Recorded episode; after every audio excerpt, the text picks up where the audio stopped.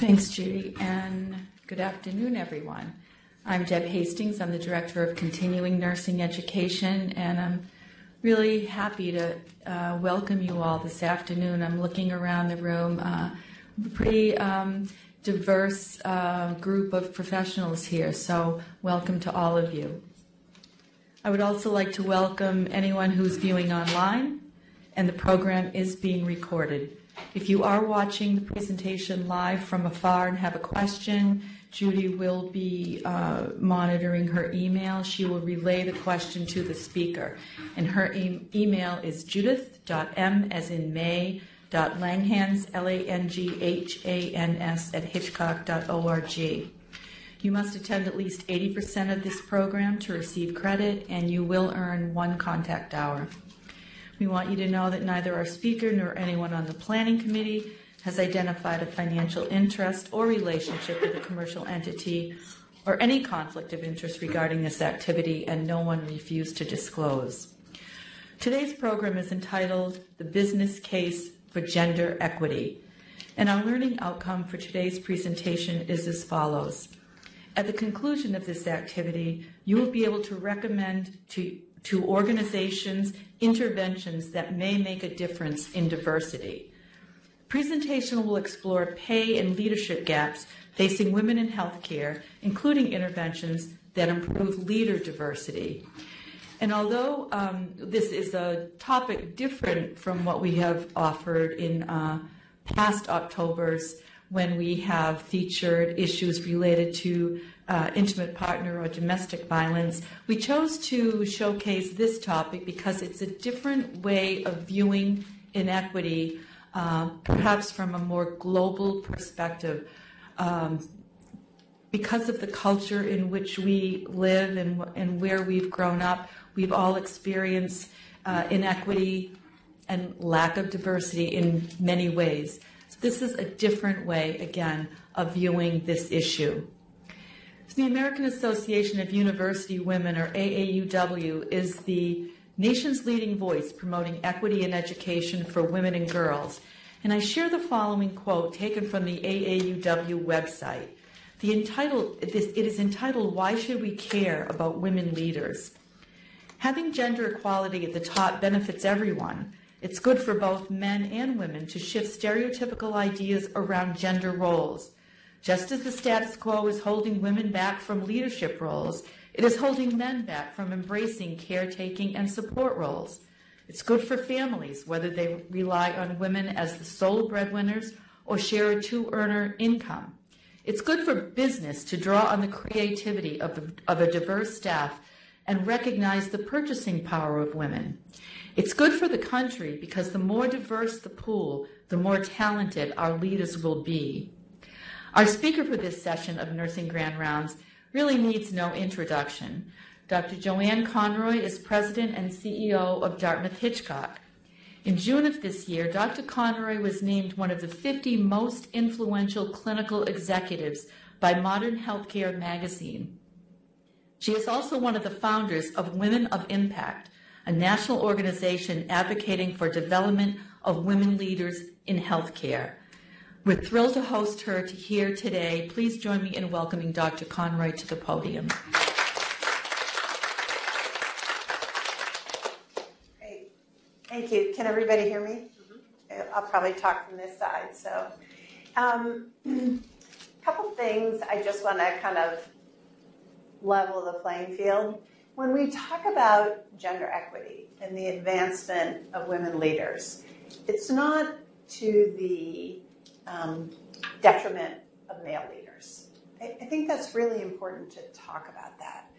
Um, there is room for both of us. And I think sometimes we fall into this win lose situation when we talk about gender equity and advancing women leaders um, without appreciating that the teams, as identified by the University Women's Organization, the teams actually function at a much higher level when they're diverse from both a gender as well as an ethnic racial perspective. And um, I just want to make that clear. You know, I do get a little bit of hate mail from the internal organization. They sign their names, so it is not that offensive. Um, you know, I have had some men write and say, "Why do you talk about women and leadership so often? Why don't you talk about men and leadership?" I get it because um, I, I, think their expectation is is an either or. Um, I remind them that it's not an either or, that it's kind of an and. We all lift each other up. Um, but also, you know, we can have a different conversation when we actually have equity at the top, which we haven't achieved yet. So um, every single, I will still continue to talk about um, gender equity in healthcare and writ large across you know the country because I think it just makes us stronger as a country. Now, one of my favorite books this year is written by Melinda Gates and it's called The Moment of Lift. I don't know if any of you have read it, but I can tell you it is absolutely worth your time. Um, Melinda Gates is Catholic, and yet she starts her book out talking about the importance of family planning, Planned Parenthood, especially in developing countries, where when women cannot choose how and when to have their children, it becomes more and more difficult for them to actually um, be productive and be leaders within their communities and within their countries. And what's fascinating is the um, Bill and Melinda Gates Foundation has really shifted most of their funding to actually supporting women globally so they can actually participate as productive citizens in their country. And they've really identified some really unique ways to unleash this. For example, I think they did some work in sub Saharan Africa, and they were talking to the men about farming principles, and nothing changed. And they realized that most of the farmers were women, and they couldn't come to those conversations because they were farming. And so they figured out how to actually get to the women that were actually doing the work. And once they had done that, all of a sudden they started to see tremendous productivity in terms of their agricultural output in those areas. So it is really fascinating when you read this book, and she actually talks about her, you know, internal and her external conflict with the Catholic Church about um, family planning and how important she thinks it is for really the future of women across the world. But what they have found is that when you lift women up when you help them be a productive member of these communities and these countries, the countries become more financially stable, communities become stable, and they become healthier. They become healthier. And that is really one of their areas of focus is how can they actually improve health across the world. But we'll ratchet back. We'll talk about the United States, where you would think we wouldn't keep having this conversation. We've only been having it, I think, for over 100 years, but we're just starting to really get data and to effectively really talk to people about the real business case. And there is a business case for diversity. I can tell you that here at Dartmouth Hitchcock, our board is actually really, really good at thinking about diversity on our board. And um, we had a situation where um, you know, we could have added a female board member or a male board member. They were both incredibly talented. But the board said if we don't increase our number of women above a certain amount, we really have a less functional board because your board should be about 30% female. Um, we know that in order to really make the best decisions. And so even our board is kind of becoming more and more attuned to the fact that diversity at every level, at your board, at your CEO level, at your C-suite level, and many levels through the organization, they just they benefit from diversity.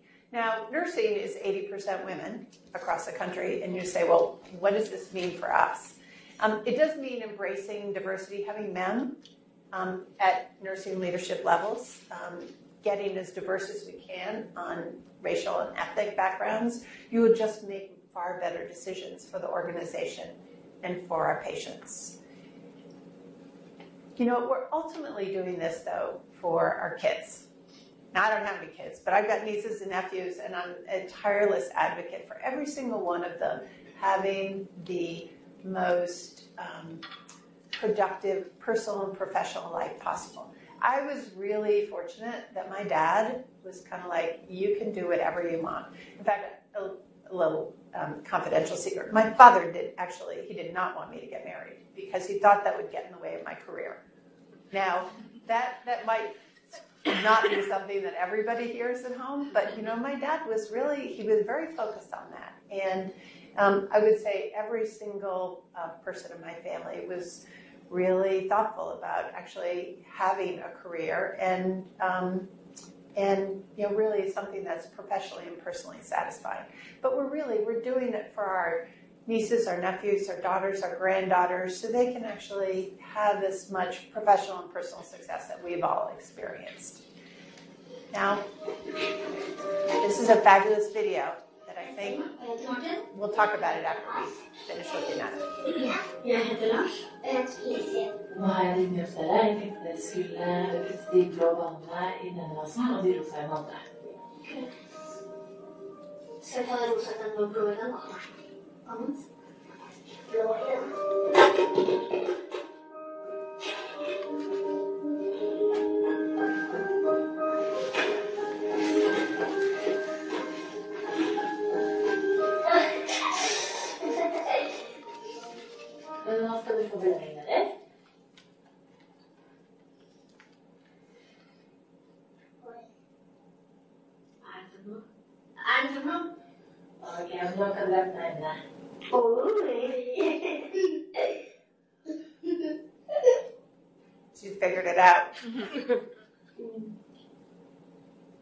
His face though.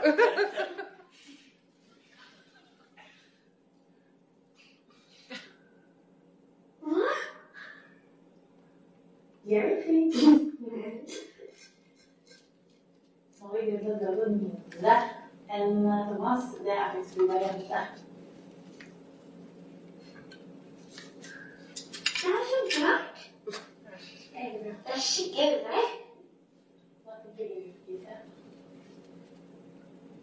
Det er jo litt og så får vi det samme.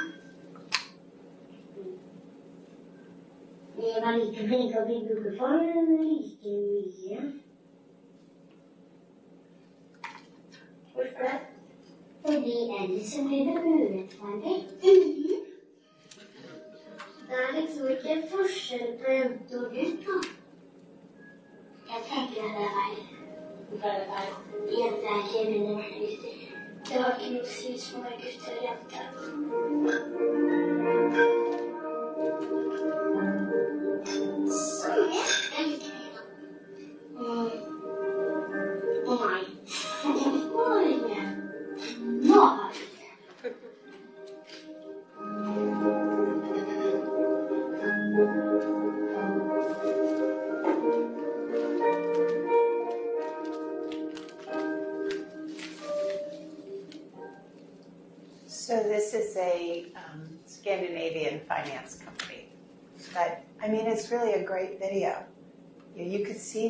Expression on those kids' faces.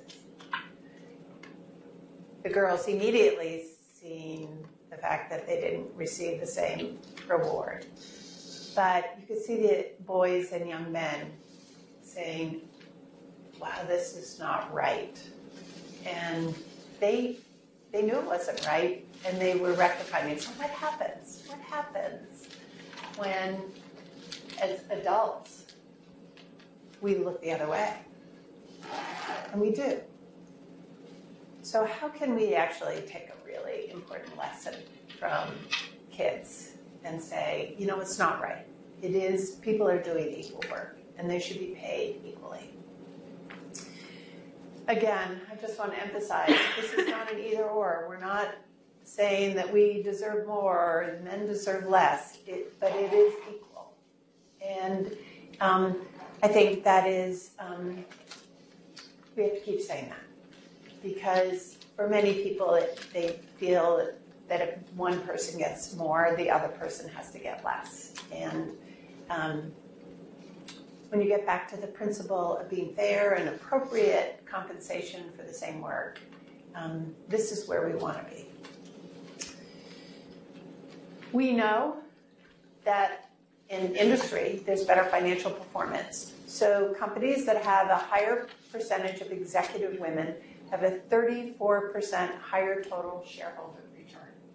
That has been demonstrated again and again and again over the last 20 years. We know that companies with the most women directors outperform return on invested capital by 26%. And that's why we are committed to having at least 30% of our board be women.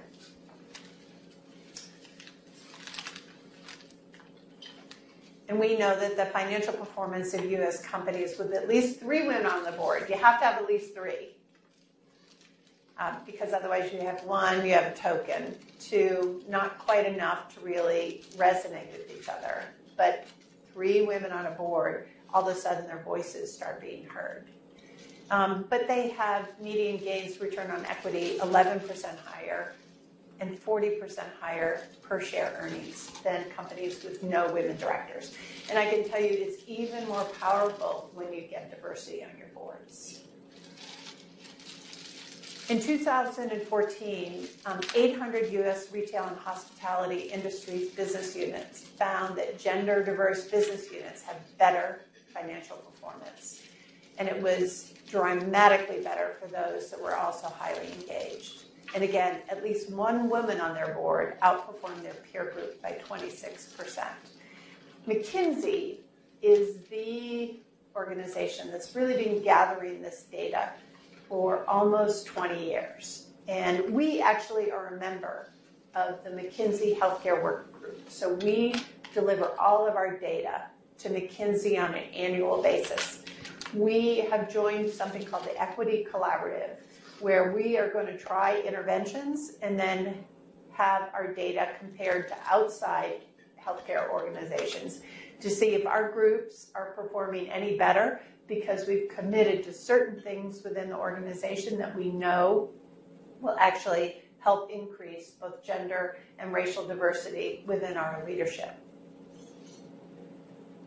And again, we know that not only did they perform better in 2014, but we know that it just gets even more powerful in 2017, and they just published their 2019 report. And the, these are sequential reports that just really emphasize the power of gender and ethnic diversity. But um, beyond profitability, it's all about workforce. You know, at 57% of college graduates are women. Why would we alienate such a large portion of our workforce? Why in the world would you only look at 50% of your possible workers for development and leadership? Um, and you know what? We know that companies with a higher proportion of senior women um,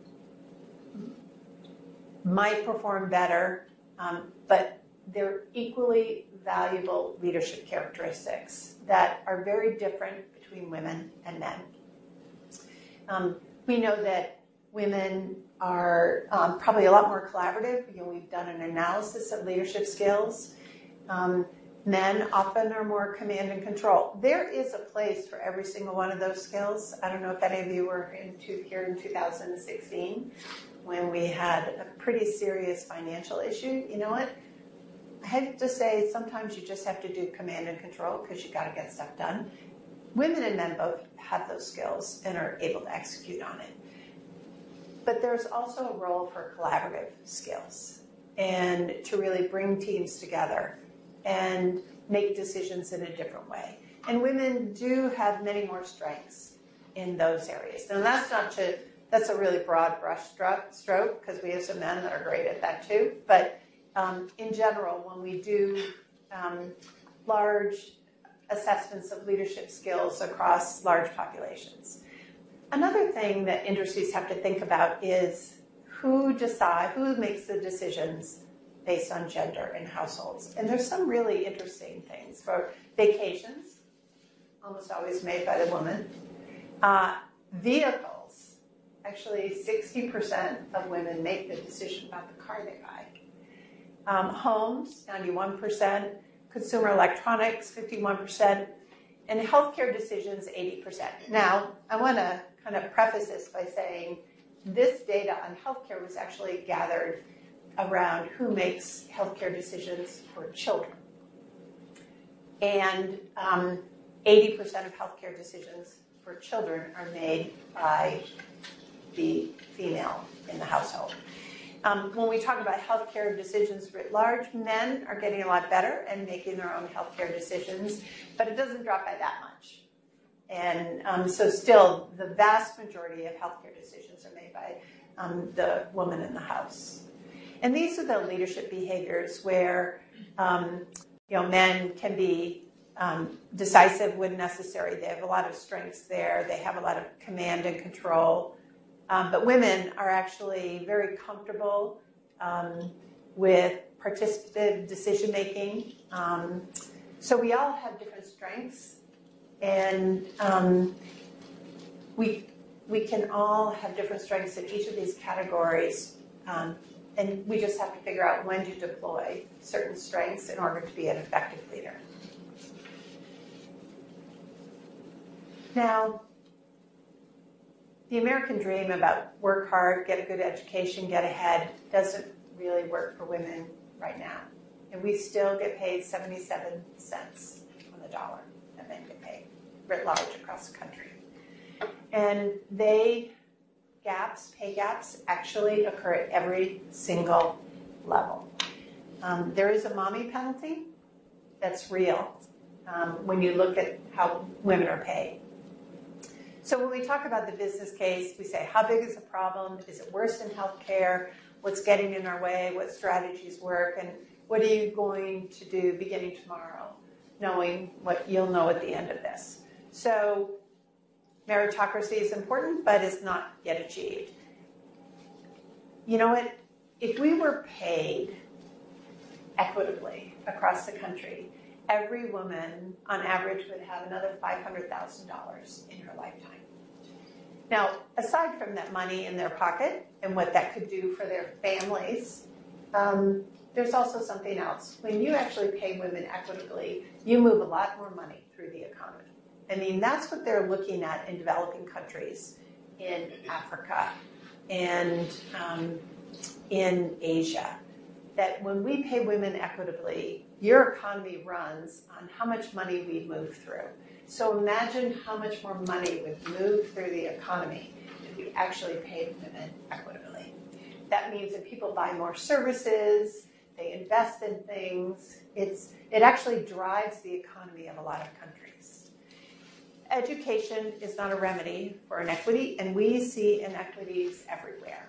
We see it in law, we see it in medicine, we see it in finance, and you know the gender pay gap is really about the same. Um, it's you know between 77 and 79 cents on a dollar. What happens as well is we never make up that gap. So when you look at your um, time in the workforce and your median earnings by age and gender, you know, we everybody kind of plateaus off up at like 35 to 40, 40 years. Um, and then but women never, they just don't keep going. We plateau as well at about 79 cents on the dollar. and minority women, and this is a real issue, make far less than Caucasian women. Um, if you look at the amount um, Hispanic, African American, your Caucasians, Asian women, um, American Indian, Native um, Hawaiian, and then white men. You know, it's fascinating. When I was at the Medical University of South Carolina, I did a um, year adjusted, rank adjusted salary survey of all the faculty across the institution. And we actually found inequities, believe it or not, in the research component of what we did for Asian women and it was fascinating that they were actually underpaid significantly at the university. And we had some African American women that were paid above the rank adjusted, year adjusted median for their role. And um, that's why it's really important to actually do these salary surveys to just make sure you know what your data is. For all of our physicians, we actually do a gender equity salary assessment every single year to make sure that we don't have any gaps in compensation. At the medical university, I have to say, when I did the analysis and brought it to the strategic planning committee, you know, they had assigned me um, the role of leading the team on diversity for the strategic plan. That was probably a mistake. And um, so I show up with this 180 page report. But I have to say, they stepped up and they actually made those women whole that were more than 20% below the um, rank adjusted, role adjusted median for their specialty. Um, and the pay gap hasn't really budged in a long time. That's the thing. So we have we have this persistent pay gap that we're um, really seem to be ineffective in closing. And you know, corporate America is um, really not at any better path. You know, I have this group, Women of Impact, and we actually support women leaders and really champions for gender equity. Um, but we realize it's almost 100 years until we actually have equal numbers in the C suite. And I'm not sure we want to wait that long. I, I, there's a business case that's compelling for us to really accelerate women through the leadership paths. Um, and a lot of it is not explained. You know, I'm going to tell you that people will say, well, people stop to have their children, and women um, you know, have different needs in terms of their work-life balance. And there are a lot of excuses, but all of these studies actually um, adjust for that. And we still have a pay gap, even when you take all of that into account. Um, these are some of the things, occupational segregation. You know, women seek roles that are um, higher touch, and those pay less. Um, management positions have some of the largest pay differences, and they say, well, women don't want to step into the management role. But the motherhood penalty is real. When we track women's compensation through their career, they actually take a salary cut when they have their families. And men, when they have their families, actually get a bonus. And those are just some of the real data driven things that we need to address. Um, and if you look at the percentage in our healthcare workforce, our board governance, our hospital CEOs, and the CEOs of academic medical centers, we still make up a very, very small percentage of that leadership. And why is that important? Because those leaders can actually make a difference. They can change how the organization recruits and advances both women and minorities throughout the institution. So, academic medicine, women face similar challenges. Um, and you know, sometimes these challenges are even a little bit more pervasive uh, because there's a reputational aspect of how these women move through their careers. And, um, and I'm very sensitive to this that if a female resident wants to um, bring something to our attention that is some inequity that's happening in their department. And it becomes known that she was the person that brought that forward. Who is going to recommend her for her next job at another academic medical center or for a fellowship? So there's a different layer for women professionals that actually rely on um, a letter of recommendation or a personal recommendation to get their next job. And that keeps people quiet. And I think we heard that with the college's issues around um, the lawsuit that I think is almost finally settled. Those women had a hard time speaking up because they depended on um, the people that that were creating this hostile work environment they depended on them for recommendations. Um, so another another layer. I think the career impediments for women, though, deprive the nation of an important source of talent. Let's be honest. You know, 57% of the college graduates and 51% of the adults in the country. Um, while progress has occurred in the years, it's probably too slow, and many people are content with the status quo. Almost half of men think that if you just have one woman on your senior team, you're good. And only about a third of women would agree with that. And we know you've got to have at least three women. I know that if we have a leadership job and we have three candidates, if we only have one woman, she is not going to get the job. But I know if we have two candidates out of the three that are women, she has a much better chance of being selected for that job.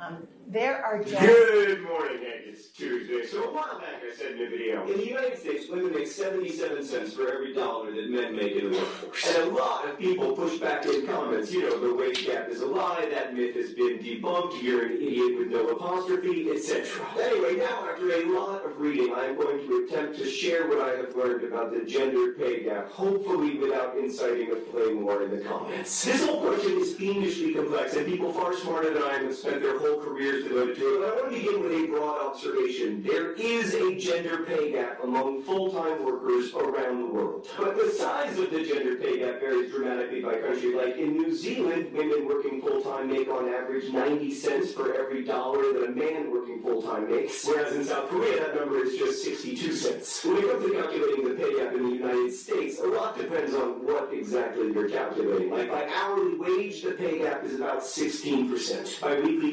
take-home pay, it's between 18 and 19%. By annual earnings, it's around 21%. The fuzziness here speaks to the complexity of what we're about to get into, but basically men on average work more hours than women on average. Actually, no, they don't, but men work more paid hours. Right, and so this 16 to 21% number just looks at all full-time workers. It doesn't account for differences in education or skills or experience or occupation. When you factor all that stuff in, the pay gap shrinks to somewhere between 4 and 8%, depending on who's doing the math. This is the so-called unexplained pay gap, that is, there is no economic explanation for it. And most nonpartisan analyses agree that this part of the pay gap is directly due to gender discrimination. By the way, you can find links to lots of sources in the new video. But yeah, that 4 to 8% number might sound low, but even on the extremely conservative end, it would mean that women lose over $241 million of pay every year to direct discrimination. I should add here that there is also a wide racial pay gap in the United States, and as discussed in this Vlogbrothers video, there is overwhelming evidence that much of that gap is due to direct discrimination. Because race and gender affect people long before they enter the workforce, it's difficult to disentangle causes here, but we do know that women of color are doubly disadvantaged when it comes to pay, regardless of skill level, experience, or education. Right, so a portion of the gender wage gap is attributable to discrimination in the United States, but most of it is ostensibly about choice. Choice of college majors, or flexibility when it comes to hours, or occupation. And this is what people generally mean when they talk about debunking the gender wage gap. Women on average work fewer hours and tend to work in less lucrative professions, from school teaching to caregiving. Whereas men are more likely to work in higher paying fields like engineering or anesthesiology. And some of the pay gap can be found here. Like in one study, more than 120 professions, more women than men worked in nine of the 10 lowest paying jobs. So of course that isn't only about choice, it's also about the expectations of the social order. Like why are there more female nurse anesthetists but more male anesthesiologists? And then there's the fact that even within almost all of these professions, the pay gap persists from computer programmers to teachers to lawyers. Some of this is the aforementioned unexplained pay gap, but some of it is because men on average work more paid hours than women, which brings us to the question of unpaid work. The average adult American woman spends 167 minutes per day on housework or care for household members. For the average adult American male, it's 101 minutes per day. And that work, even though it's unpaid, is of course very real. Now, none of this is to criticize the many women and many men who work fewer hours or don't work in the labor force at all to focus on child care or housework. It's only to say that women doing a disproportionate amount of the unpaid labor in the United States inevitably distorts the paid labor market. We see this especially clearly in studies of what happens to workers after they have kids. With each child a family has, women see their average income relative to men go down. It goes down about 7.5% after the first child. There are to ton of studies exploring this, but I just want to highlight one. In 2007, a Stanford professor sent out fictitious resumes to various firms and found that female applicants with children were less likely to be offered positions and when offered jobs were offered lower starting salaries. Men, meanwhile, actually seem to fare better after they have children in both employment opportunities and wages. This may also be part of the reason the pay gap gets worse over time. It's near 10% from young adulthood until about the age of 35 when it suddenly jumps up. Like one study looking at business school graduates found that right out of school there was a relatively small gap, but then eight years later it was much, much larger. And interestingly, even in careers dominated by women, men disproportionately advance to supervisory roles. Like most librarians are women, but male librarians are disproportionately likely to become library directors. And there are still large pay gaps within careers that employ mostly women, from nursing to librarianship. In fact, unless you really cherry pick the data, a real and consistent gender pay gap exists across almost all fields, at all education levels, at all ages. And at the current rate of change, this wage gap won't close in the United States until 2058. In short, Hank, there is a gender pay gap, but it is not as simple as women making 77 or 79 cents for every dollar men make. Instead, it's an extremely complicated web of interwoven factors. Some of the pay gap is attributable to positive, empowered choices that individual women make to work less or to work in fields they find more fulfilling. Much of it is due to direct discrimination against women, especially mothers. And much of it is also due to the way our social order constructs gender and our expectations of women. And that is something we can change together by, for instance, embracing the idea that there's no reason for the social order to saddle women with most of the world's unpaid work. And we can also examine the real personal and systemic biases that are distorting the way that we look at women in the workplace and outside of it. So the gender pay gap is complicated and it's integrated with many other socioeconomic phenomena, but make no mistake, it is real. Hank, I'll see you on Friday. So that was the World Economic Forum. And in 2016, they commissioned that to actually be the center piece of the World Economic Forum when they were really focusing on equity in the workplace and trying to figure out how do they really accelerate the improvement of the economies, and the focus is doing it through empowering women. Um, you know what? There are some both structural, um, there are unconscious bias causes, and there are also environmental causes in all of our environments that we have to address in order to allow women to actually um, move much more quickly through the workforce. Um, in this study, they really identified that it was unconscious bias and lack of work life balance that sometimes get in the way with women moving into leadership roles. Just talking a little bit about unconscious bias, um, and that's kind of the kind of the second bucket that we have to address. There are four kind of different drivers. Number one, there's an affinity bias. You look like me, I like you more. That's why I actually am not the only person that interviews people that work for me. I need to have other people interview them, and they often have very different perspective about the applicants than I do. But we do hire people that look like ourselves.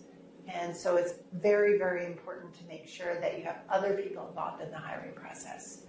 Confirmation this is when somebody does something that you already like them, but they do something to do it well. You like them even more. And you end up not actually seeing the things that they're not doing. So you have this real confirmation bias that you just continue to like them more and more. There's the halo effect that once somebody comes in and they do something great, they can do nothing wrong. And you know, we know that our careers are actually made up by multiple series of achievements, and some we're going to do well and some we're not going to do well on. But this is a very common way to just really kind of see the halo of um, somebody you already like. That you have some confirmation bias, and they could do no wrong. But women often fall into the cloven hoof, which is uh, they're late for a meeting because they have to drop their kids off at daycare. That's their job, or they have to leave early to either pick them up or to attend some after school sessions with their teachers. And, you know, once you see somebody that does something you don't like, then you constantly see other things and you don't see the things that they do that are really great. So there are a lot of biases that we're not even aware of that really reflect how we embrace people that work in our teams and how we value them. I would say it is not an ambition gap. I get this a lot in healthcare. They say women don't want to step into those leadership roles. There's nothing further from the truth. Women want those jobs and they want the opportunity. Um, when you say the portion that asked for promotion, exactly the same number. And yet the ones that got a promotion without asking are actually less than men. So I encourage all women to ask for promotions, ask for advancement, ask how you can be developed, um, because your male counterparts are doing that. Um, what are the best practices? Um, McKinsey and the World Economic Forum really did a fabulous job identifying financial incentives, technology, economic opportunity, capacity building. You see this in countries across the world now that they have, I think, a, they have a, a year of covered maternity leave. I think in Sweden. Um, I think the UK requires that a certain number of board directors be women. Um, California, I think, it's just required that all for-profit boards have a woman on boards that are in California. Um, so there's many countries that are really far ahead of us in removing barriers for women. But I think the business case, case is clear. The problem's big. It is worse in healthcare. A lot of factors get in our way, but there are strategies that work. So examine your leadership team. So we participate in the McKinsey workforce study. We want to see how we're doing compared to other healthcare systems that participate in the study. When we get into the structural, unconscious bias or environment, so our structural, that's the recruitment process. So now we are, for our leadership positions, we're blinding our CVs. So you can't tell race or gender when you look at the CV. That's really important. Getting through that first cut of probably 75 applicants is the hardest lift. You know, most women, when they get to the end of the interview process, can do well, but you've got to get an interview. And if you have 100 resumes, people are making snap decisions about who to bring forward, and often that is based on a lot of the unconscious bias so um, if we, when we get really serious about new leadership positions, we're pretty careful at blinding CVs. Joanne, can you clarify what you mean by we? And, and so we're hiring a physician, a section chief, an administrator. Yeah, probably less in um, the physician realm. But for example, when we were looking for um, Ralph Jean Marie's position, we um, had probably 100 CVs and we blinded them all. Names were removed. Names and even um, where they're educated. Sometimes for our physicians, um, they're uh, historically uh, black medical schools. And um, so you have to be kind of careful about making sure that people don't make snap judgments on people's pedigree. We do make those um, according to where they went to school. It really needs to be based on performance.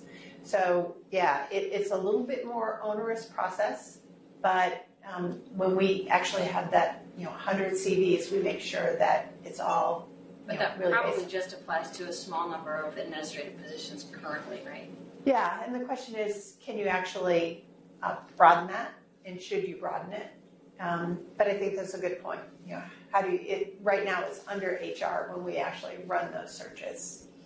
Um, when we work with our search firms, we are really specific about having diverse candidates and female candidates. I can tell you uh, at our New London search, where we received over 100 CVs for the CEO job, the three final candidates are two women and a man. So it will be, I think, I think the process worked there. Um, we need to prioritize respect in our organizations. You know, people sense that when they get into the organization. Um, and that is like the that is all about unconscious bias and just being conscious. You know, people have biases, but let's just be conscious and honest about them. And create visibility, recognition, and a seat at the table for everybody. People do look at what our organization looks like when they interview here. And I have not taken jobs when I met with the senior team and I noticed that there were no women and everybody was old. I said, I don't, I don't think they're ready for me. And, you know, I walked away from that job because it, you could just tell that it wasn't going to be the right environment to really create change. I would say in the third bucket, which is the environment, we still have a lot of work to do on environmental care. I know we had this history of not allowing people to work part time. I think we have to reevaluate part time work uh, for both men and women.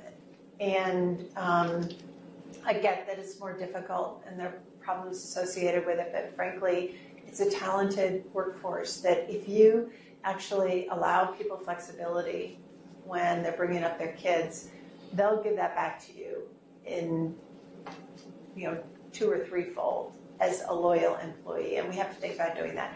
I have thought about free childcare. I have thought about how big of a game changer that would make in a very competitive market.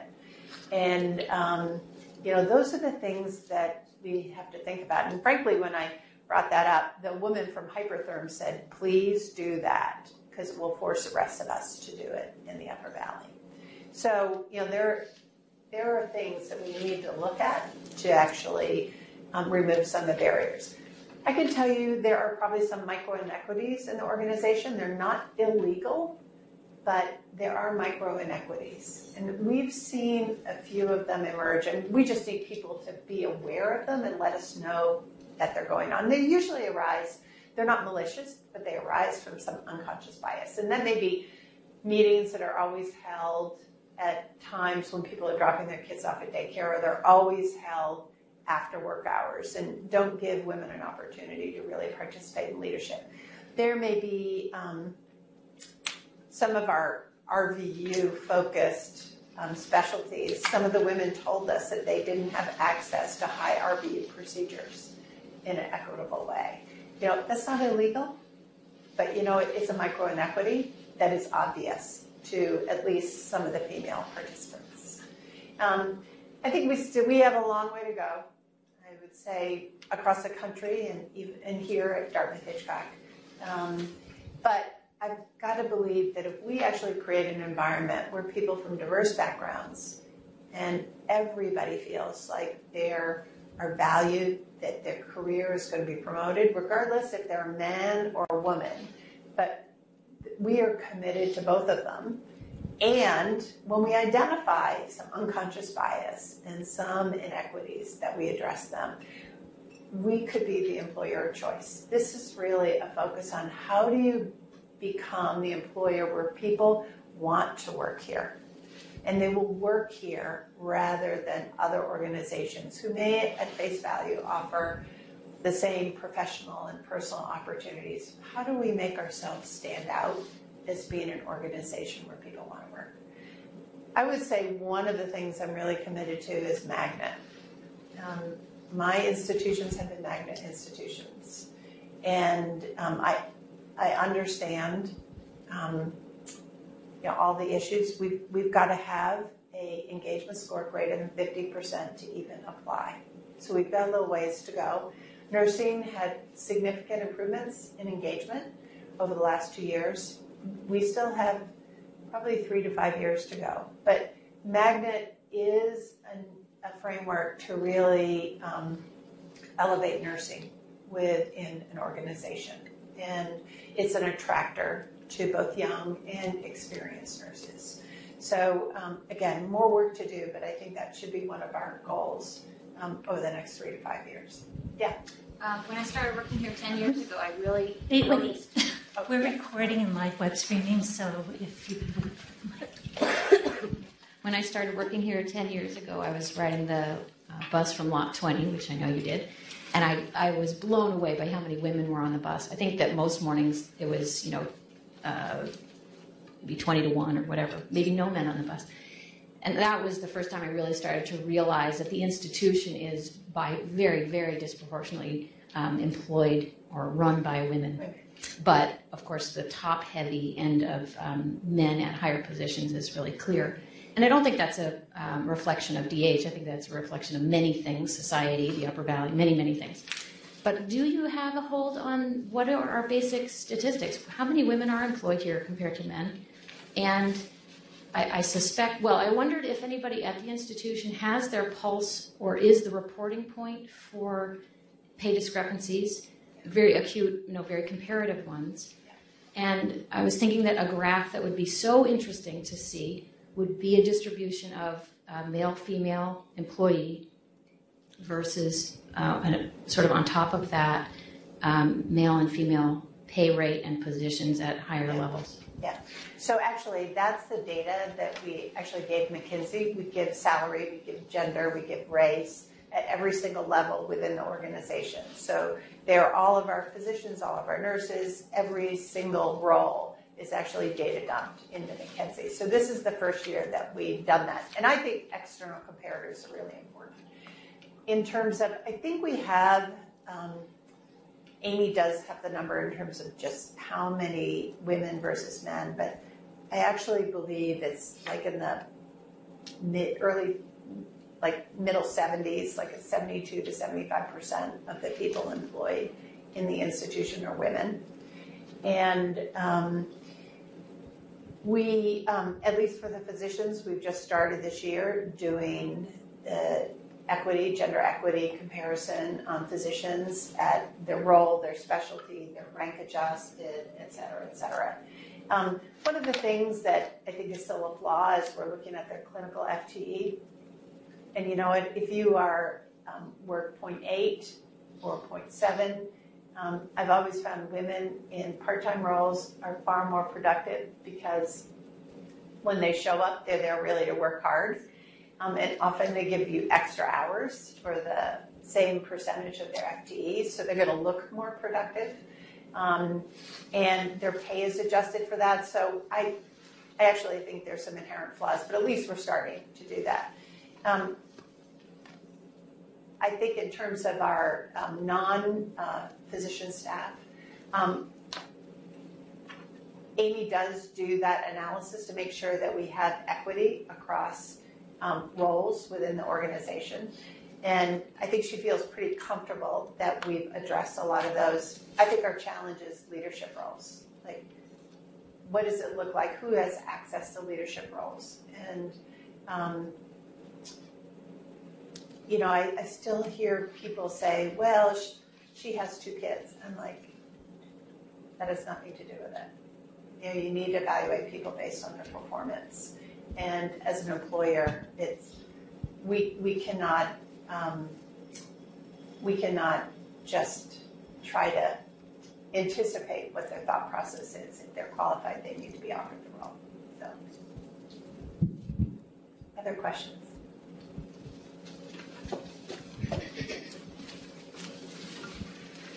Good afternoon. I think not unrelated to your comment about facilitating having more part-time FTE in our provider population. Um, you know, we in nursing have lost some really wonderful uh, leaders, even um, you know, who had particular childcare needs and really didn't have the opportunity to even work one day a week from home.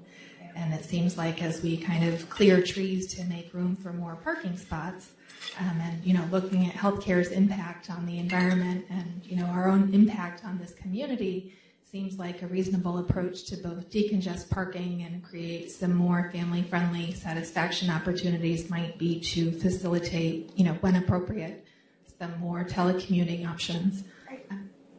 That actually is was a topic of conversation. Should we really sit down with senior leaders and say, try to figure out how you can have 20% of your people working from home at least a day a week? How could you do that? To still, you know, you're still going to get the work done. And frankly, people get pretty focused when they're at home um, to get the work done, and um, and yet save the people parking and commute. When I was at Lahey, that was a big deal because often people commuted 20 miles, but it took them 90 minutes. Um, our people are coming probably 60 miles, and it's taking them 90 minutes to get here. But still, when you think about it, that's two or three hours out of their day that's unproductive in their car. So, yeah, that's something we're talking about is how do we actually get more remote work? So.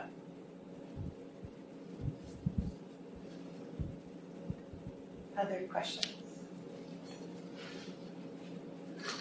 I want to thank you for making the time. I know there are a lot of other things that you could have done in this hour, but um, you know, I, I do think both gender and racial diversity in our leadership groups are really important.